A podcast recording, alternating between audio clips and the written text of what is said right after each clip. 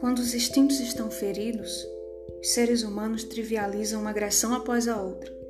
Atos de injustiça e destruição que afetam a eles mesmos, a sua prole, aos seres amados, a sua terra e até mesmo aos seus deuses.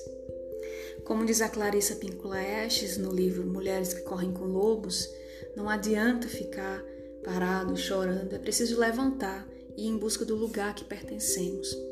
E esse lugar é o todo, a terra é Pachamama.